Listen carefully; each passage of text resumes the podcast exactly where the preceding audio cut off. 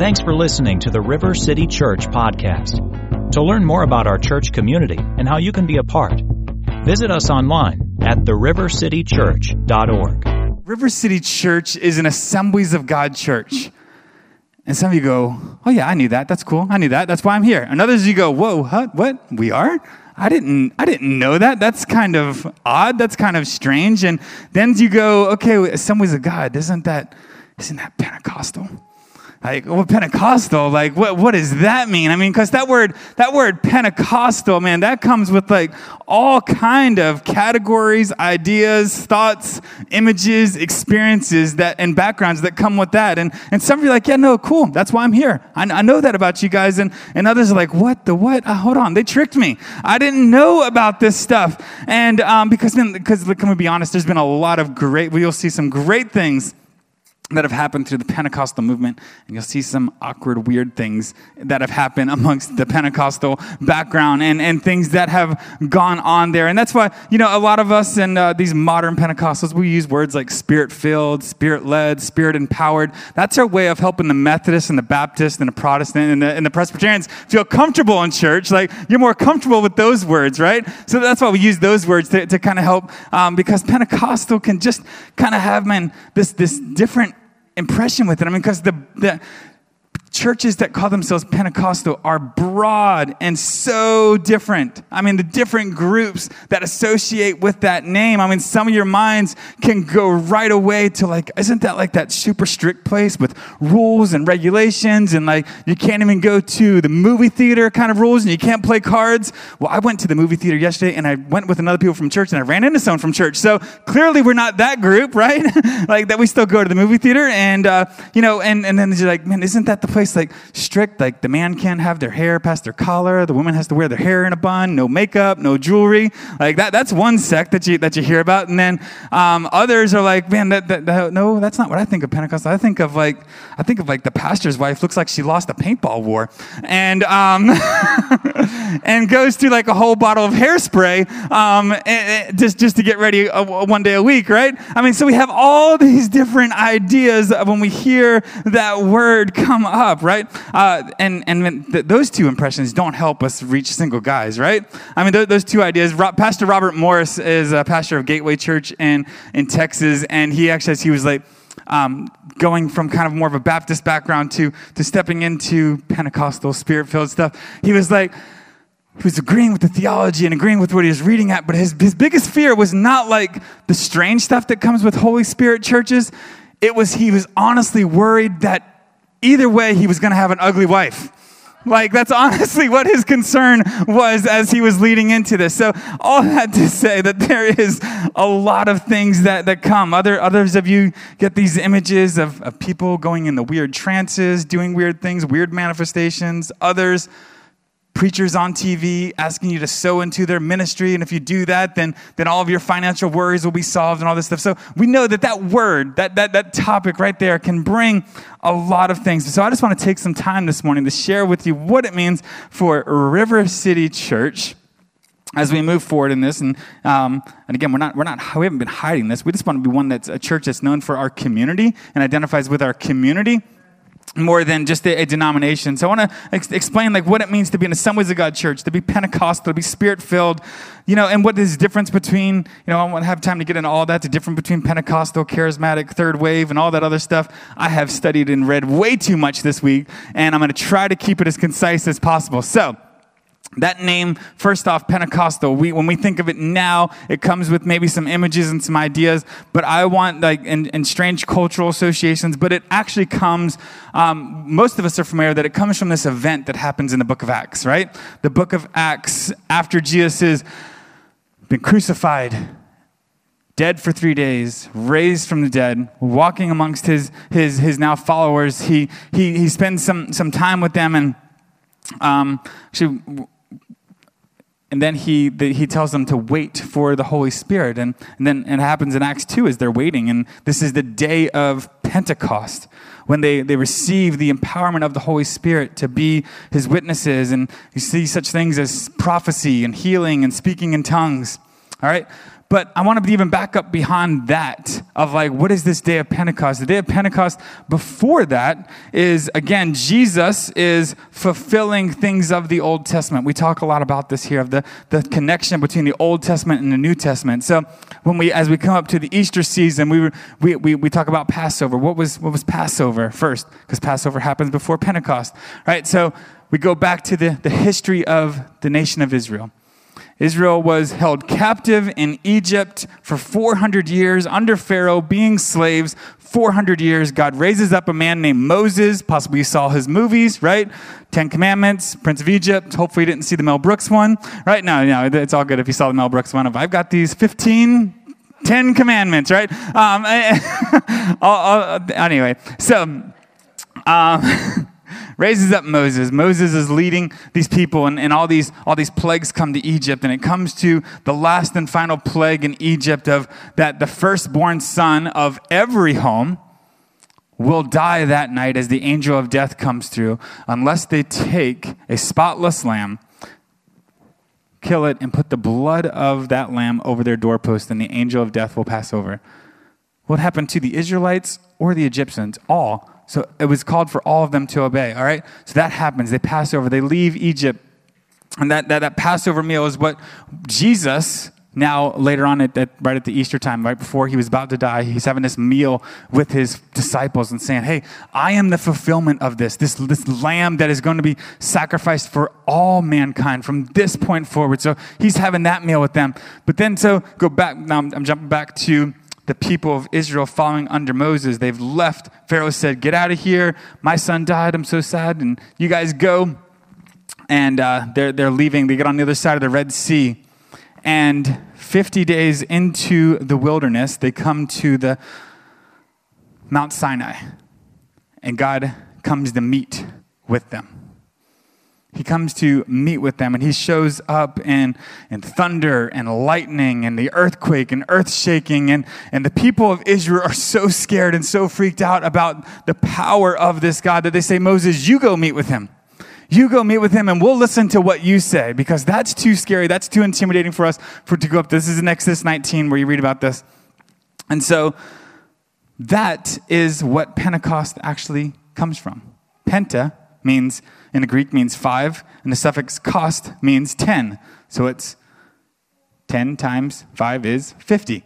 It means 50. That's what Pentecost means, is 50. And you thought it meant beehive hairdos and people asking for money on TV, right? No, this is what it means. It means 50 days after they left, and, and that now, as they remembered the Passover as a people, they also remembered Pentecost, the the day that God came down, met with them, gave them, now takes this nation of Israel and identifies them as his own people, giving them the law, making them stand out different from amongst other nations around them. And then, so Jesus says, now we're back into Jesus. I know I'm bouncing all over the place, just trying to give some history here.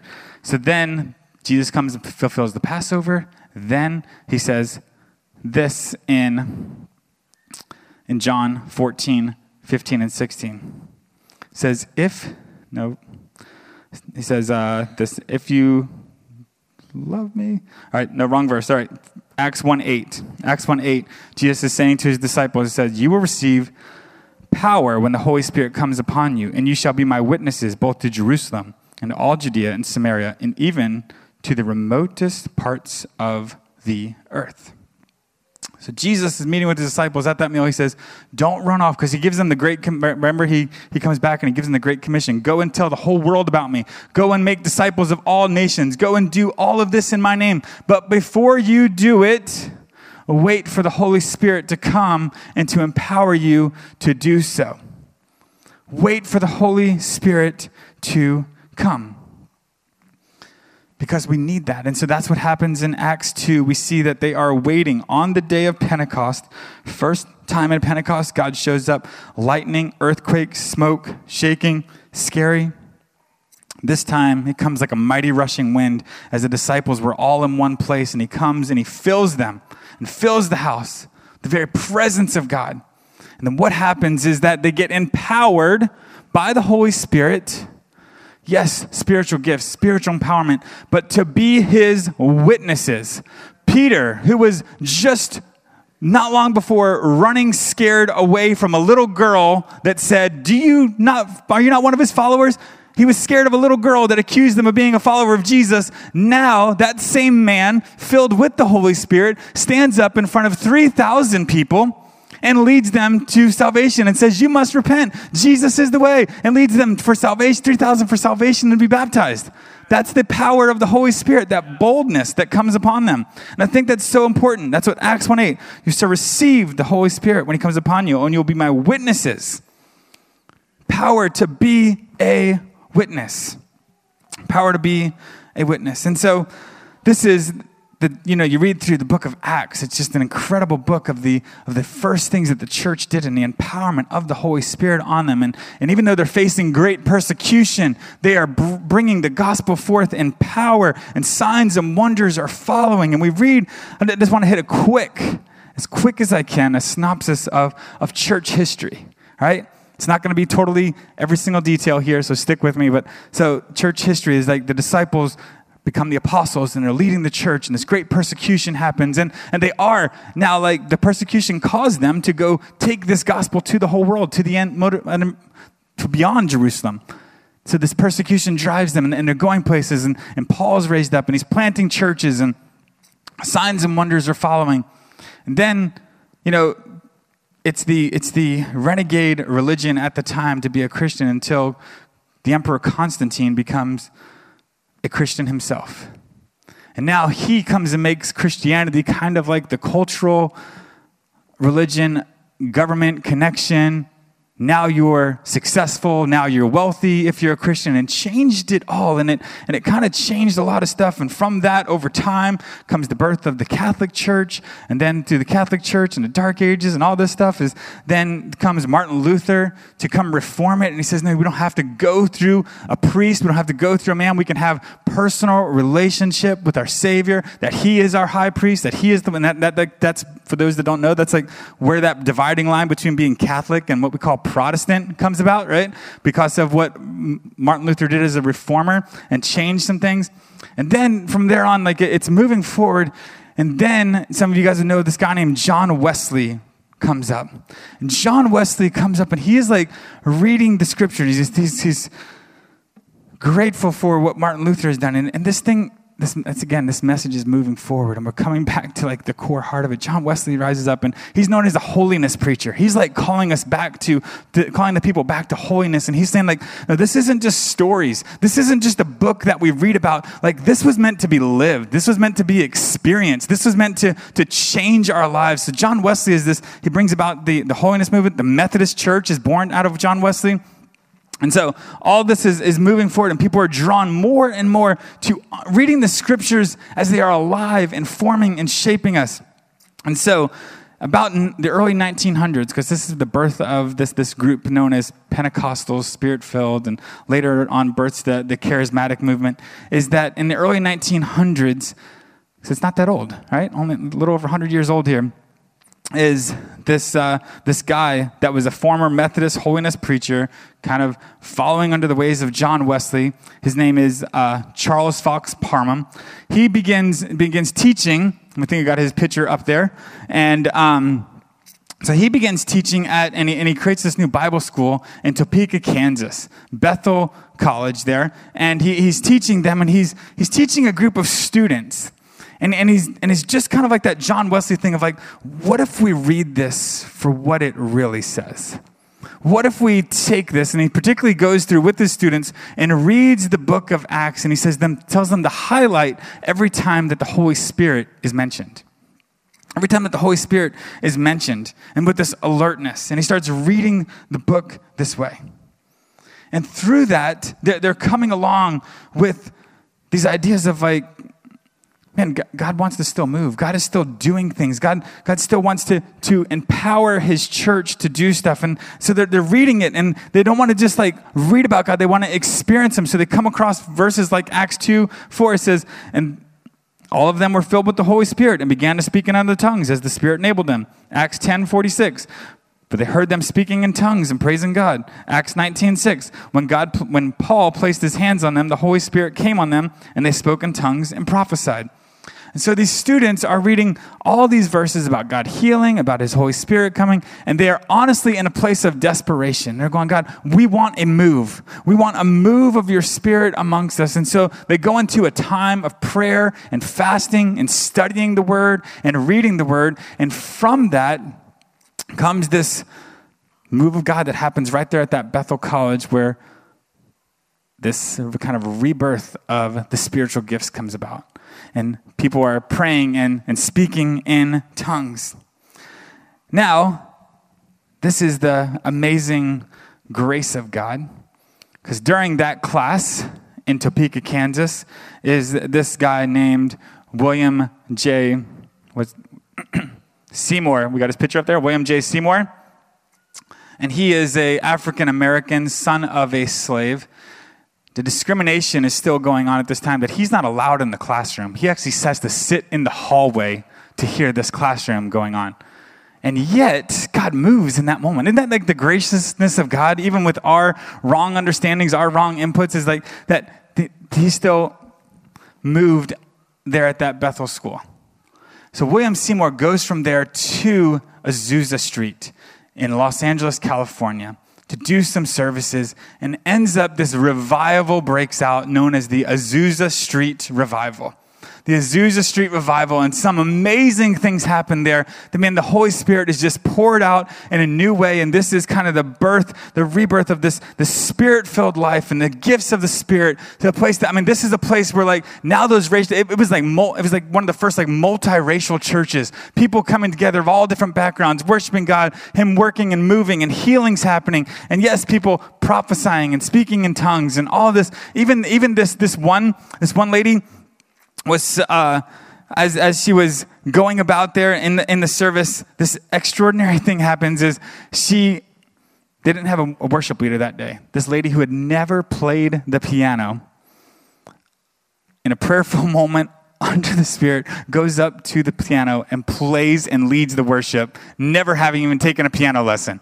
So, just like amazing things happen in this place of the Azusa Street revival. And that for many, this is the, the birthplace of this, this again, not too old, 1900s, of this 1904s when this is happening, of like this revival happening and being sent out. And, and pastors and missionaries and ministers and, and lay people are, are drawn to this and are making a trip to come visit this church with this Azusa Street revival. And they go there and they are, they're touched so by the Holy Spirit. And, and it kind of messes with them and changes everything of their views of God, that God's not just a, a God that hangs out in a book, but that he's active and moving.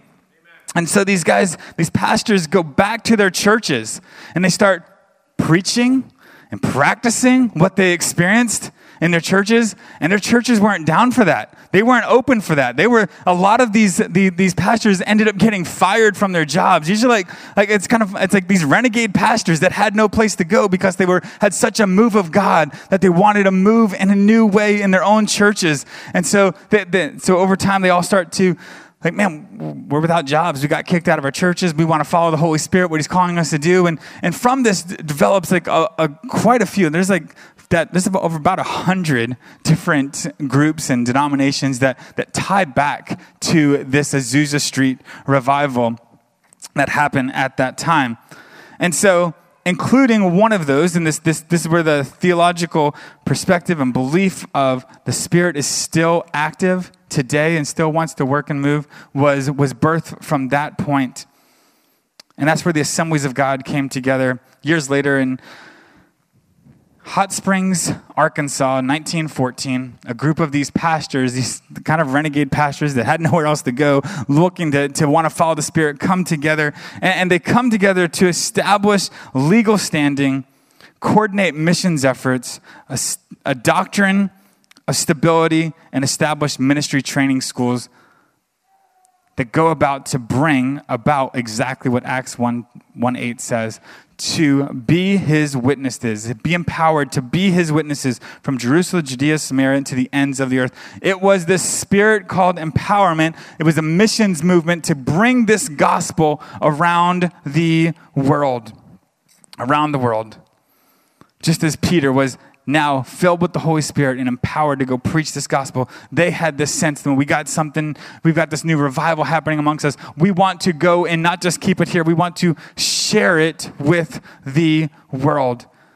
And they said this is what their aim, this is what their mission statement was, and it still is to be the greatest evangelism the world has ever seen. The greatest evangelism the world has ever seen. And so, just quick, since then, it has been uh, the fastest growing denomination and fastest growing group of churches. Fellowship of churches is actually what we call ourselves. Um, for the last 20, for the 29th year, consistent growth. Um, there's about over 13,000 churches in the U.S. alone, with about 3 million attenders in those. Um, we're seeing new churches planted all the time people getting baptized people getting coming to salvation people being baptized people experiencing the gifts of the holy spirit the, the, the diversity because of birth out of that Azusa Street revival and moving forward is, is so much higher. The, the U.S. population uh, is 39% racial or ethnic minority, and the Assemblies of God is 42%. So like we are like very diverse in many different ways. Our, our African American percentage is, is the highest it's ever been, and it keeps on growing. Young people in the fellowship, we keep on, I, we're seeing it, we're, we're, that was shared last week about next generation, investing in the next generation, seeing them grow. Like 53% are under 35 years old in this last decade. We're seeing this because listen, this connects last week of like this next generation and why this is important to be a church that is about the empowerment and the, the moving of the Holy Spirit because we live in this, this millennial generation, this generation Z that's coming up, is that everything is accessible to them. You know, everything is there. Every, you can have access through your phone, through other things. There's ways to travel. There's ways to get a credit card and go have all of life's experiences. But you cannot manufacture a move of God. You cannot manufacture that. And when our young people experience that, it is something that can't be bought. It's something that can't be sold. It is something that will change and mark their lives forever. So that is what we want, is that them to have and experience the presence of God. All right. And then globally, the Assemblies of God, because of their missions effort, has, um, my goodness, it's like, it, it, it's 68 million people around the world, 367,000 churches around the world. Every 37 seconds, a person comes to Christ in a spirit filled Assemblies of God church. And every 95 minutes, a new church is planted somewhere. That's pretty incredible for a little over 100 years. And I love this as we can get excited about those stats that we're not doing this alone. We're partnering with other ministries. We're partnering to make this happen. I love this what the missions director says. He says, We dare not measure our success against anything but the unfinished task. There's still so many more people to reach, there's still so much more to do. All right. So, just wanted to give a little bit of understanding of who River City Church is, who we're connected to, why we're connected to it, how it helps us to do missions, plant churches, have accountability, have, have come under authority. I believe that a pastor should be under authority in many ways. And but I also want to show that, like again, with that word Pentecostal and even connections to the Azusa Street has come off some other branches that believe some of the same doctrine as us, but differ on some things. Birth out of that is also this, um, they're called the Jesus only, the oneness group. This, they're also, and so just so you got that clear, like they come out of this and, and they believe that Jesus only and deniers of the Trinity of the Father, Son, and Holy Spirit. And they believe that Father, Son, and Holy Spirit are all just different names for Jesus. So that we do not agree with. I just wanted to make that clear that that is not our, that is not our perspective. Also, sadly, a lot of so called prosperity gospels, um, health and wealth gospels have grown out of the Pentecostal background. And listen, I, am not saying, and a lot of this was birthed out of the Great Depression in the 1930s. And I'm not saying that God wants us to have a poverty mindset, but I'm also saying that God's highest aim is not for you to be healthy and wealthy there's this line of like, yes, he, he cares for your needs, he knows who you are, but we don't twist scripture to say something that does not say. He wants to, to work in the move and he wants to bless your life and my life clearly, but that does not come before the gospel. That does not come before the gospel. So, in these areas of the Jesus only and the, the prosperity and just going to God because He's like your, your heavenly piggy bank to get things from, we have to take that hard stance of, like Paul says in Galatians 1 8, we just have to say, this is not Christian. Galatians 1 8 says, If we or an angel from heaven should preach to you a gospel other than one we have preached to you, a curse be on him. All comes back to Jesus. It all comes back to the core of our beliefs of this that we believe in the authority of the Word of God. We believe that it is complete Word of God, that we stand under the Scripture's authority, and that. It is completely in, inspired by God. And from that, we see that salvation comes only through Jesus Christ. Yes, uh, only through Jesus Christ. That He is our justification, He is our grace, and it is through faith alone in Jesus. It's not these other things. It's not other things. It is great. It is grace given to us by Jesus by faith alone. All right. So we also believe in the empowerment of the Holy Spirit. The Holy Spirit wants to come and take residence in our lives, empower us to be his witnesses with spiritual gifts. We believe healing is possible. We do believe that healing is possible. We do believe that in praying for the sick, but that does not mean that we don't believe in medicine and doctors. All right? So we believe in healing, but we also are right with going to the doctor. And we believe that Jesus is coming back again that He has not left us, that He is coming back for His bride. And because of these things that we believe, because we hold so dear to this, this is why another thing that marks churches like this is spontaneous worship, as you just witnessed this morning. The song may end, but the worship continues because it's a song from our heart, because we've been marked by it.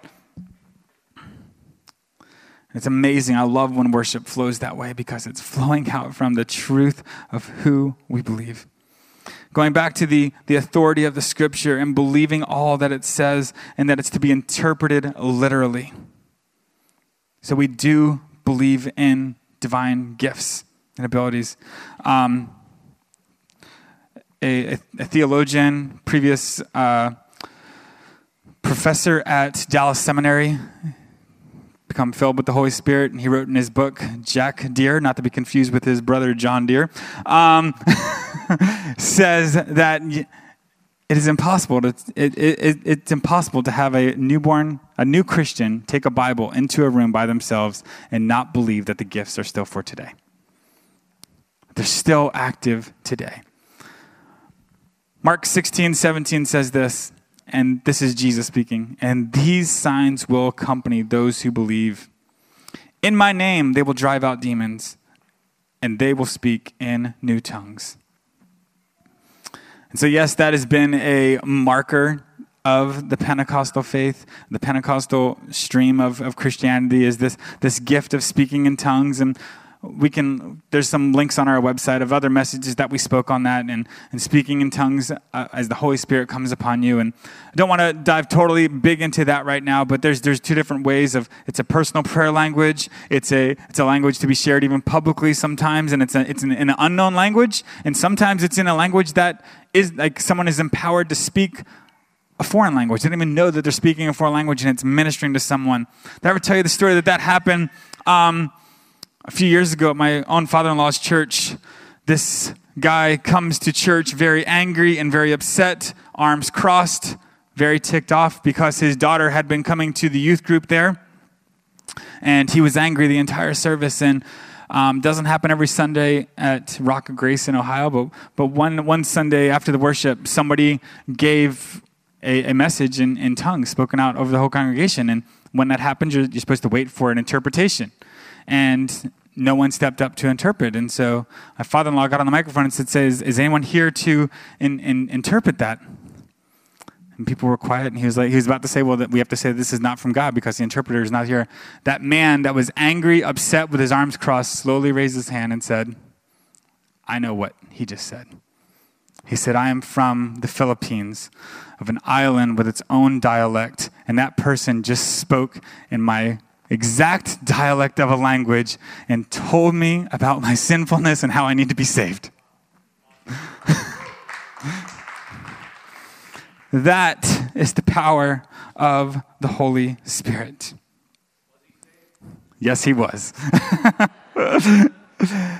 and so there is, I just, as, as we're, we're coming here, I want us to see that there are spectacular things that happen with the Holy Spirit and amazing things. And there are supernatural things. But I want us to also not always just get wrapped up in just the visible, spectacular work. Because most of the time, the kind of power we need every day is neither spectacular nor sensational. but we need His empowerment to accomplish what He's called us to do. This, we read a lot in the book of Acts of these spectacular moments happening, of like people being brought to Paul and Peter to be healed. And even we read this in, in Acts 19. It says this God was performing such extraordinary miracles by the hands of Paul. So handkerchiefs or aprons were even carried from his body to the sick, and a disease left them, and evil spirits came out of him. Talks other place about his shadow, his simple shadow healing people as he went by. And I think it's so important to see that Luke describes these as extraordinary. These are amazing. These are incredible. These are amazing. We're told later on in James that if someone is the sick, they're to bring them to before the elders of the church to anoint them with oil for healing. So these things are amazing. We love this. We love this power. We love this, as, as Acts 1 8 says, this, this power of the Holy Spirit. Dunamis is what it means. It means it's this, this ability that applies in a practical way to, to do what Jesus has called us to do, to live the life he has called us to live, to live empowered by him to act. What did he tell his disciples? He said, this is how they will know that you are my disciples, that you love one another. We need dunamis power to love one another, to care for one another, to be people of the Spirit, to have the fruits of the Spirit in us. So, yes, we want healings. Yes, we want miracles. Yes, we want all this. But I am here to say that some days, the greatest move of the Holy Spirit on your life could be simply having love, joy, patience, peace, kindness, joy with your spouse. with your teenager, with your coworker, with your boss, with that neighbor that you don't get along with. The greatest thing you want to go and preach the gospel to other nations and you want to see healings, you want to see miracles, and God's saying, I want you to love your spouse. And some days that takes as much of a move of the Holy Spirit on your life as it does to pray for someone to be healed. Can we be honest? And they're both important. And they're both amazing. They're both needed. So when people look at our lives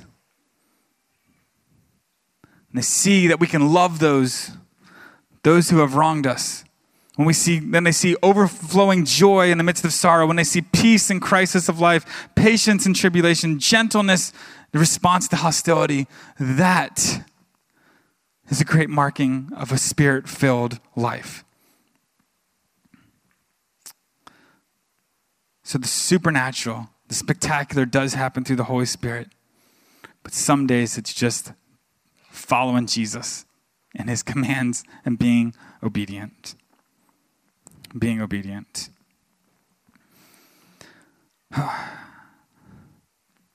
Skipping a lot of verses here because we got some things to do here.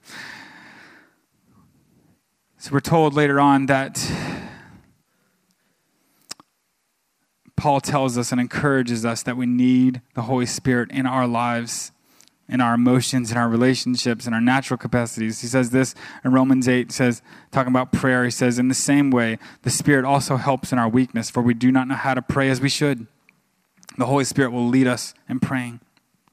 And he encourages us to pray at all times in the Spirit with all perseverance and petitions for the saints. So the Holy Spirit leads us in our praying. He goes on and says that this, this, this move of the Holy Spirit is not a one time thing, it's meant to be a continual thing. In Ephesians 5 8, he says that this, this, this thing he says to be filled with the Holy Spirit. It's actually the verb there is to, to being filled, to keep being filled. Because listen, life drains us, life wears us out, and we need to continue to be filled with the Holy Spirit. So, to break all of this down, this history, to help us to understand who we are as a church, where we came from, what we anticipate, and what we hope for people, is it comes down to this for me to be Pentecostal, to be spirit filled, to have the Holy Spirit in me, is to mean that I am dependent upon the Holy Spirit. That I cannot do this on my own. That I cannot preach a message, that I cannot love my wife the way that God wants me to love without the Holy Spirit, that I cannot lead this church, that I cannot pray for someone to be healed in my own power, that I am dependent upon the Holy Spirit in my life. Peter 1 3 says this His divine power has given us everything we need for life and godliness. His divine power. So I'm going to ask the team to come back up. And I know this was a lot for some of you, but the Holy Spirit was already here in a time of worship of breaking down those walls. And I know I didn't have time to explain all doctrinal beliefs and all these verses that we can look at to of seeing. If you've come from a background of like, well, we don't talk about the Holy Spirit, I'm here to tell you that He wants to minister to your life. He wants to fill you up and fill you again so you can become dependent upon Him in a new way, like you never have before. And I know this is a bit unusual and a bit different for us, so if you're, you're new, welcome to River City Church. We never do it the same. All right? so the team's going to lead us in this song. And guys, I'm your pastor. I know you. I know a lot of your stories. I know a lot of what you're going through. And sometimes we just need a filling. We just need refilled. We just need new empowerment. We just need new strength to continue this life, to continue to obey and follow Jesus. So, would you guys stand with me?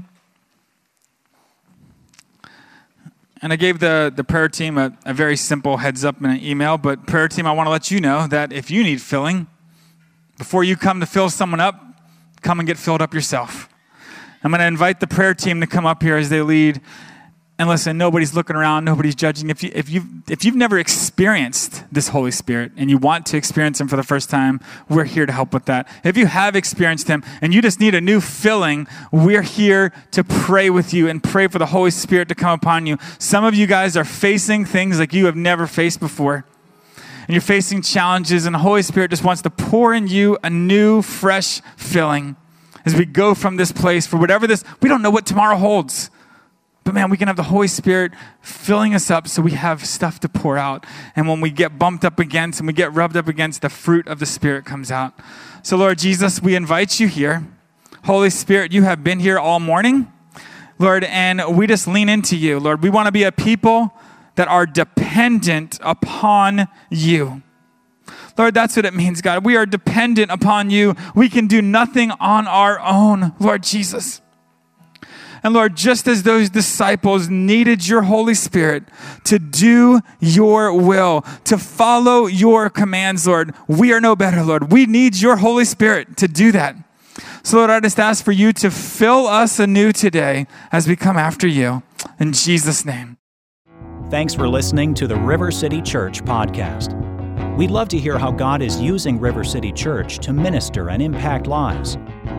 If you have a story to share of how God is moving in your life, send an email to amen at therivercitychurch.org.